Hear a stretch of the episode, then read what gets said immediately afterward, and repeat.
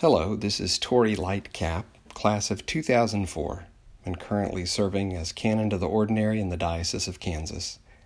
Here's my Advent meditation based on today's reading in Matthew chapter 21.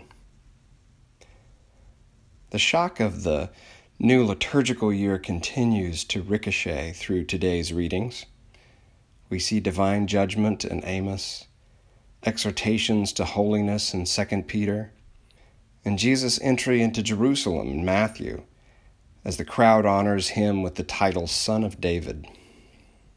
All these are tinged with psalms that seek to clarify our expectations about those who will lead us and what kind of people they should be. Tread carefully, though. Jesus' entry into Jerusalem isn't necessarily the stuff of celebration.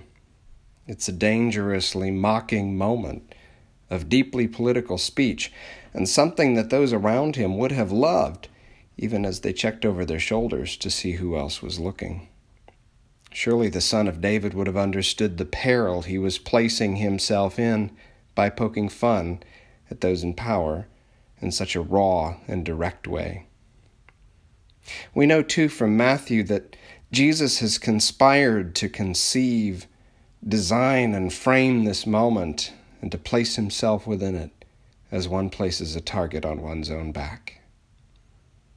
In this season of renewal and reflection, in this embittered and highly divided political moment, we have to ask ourselves how far we are willing to go in order to be faithful to the gospel as we have received it.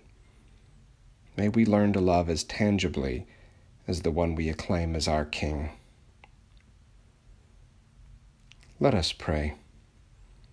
God, give us the courage of Christ. Amen.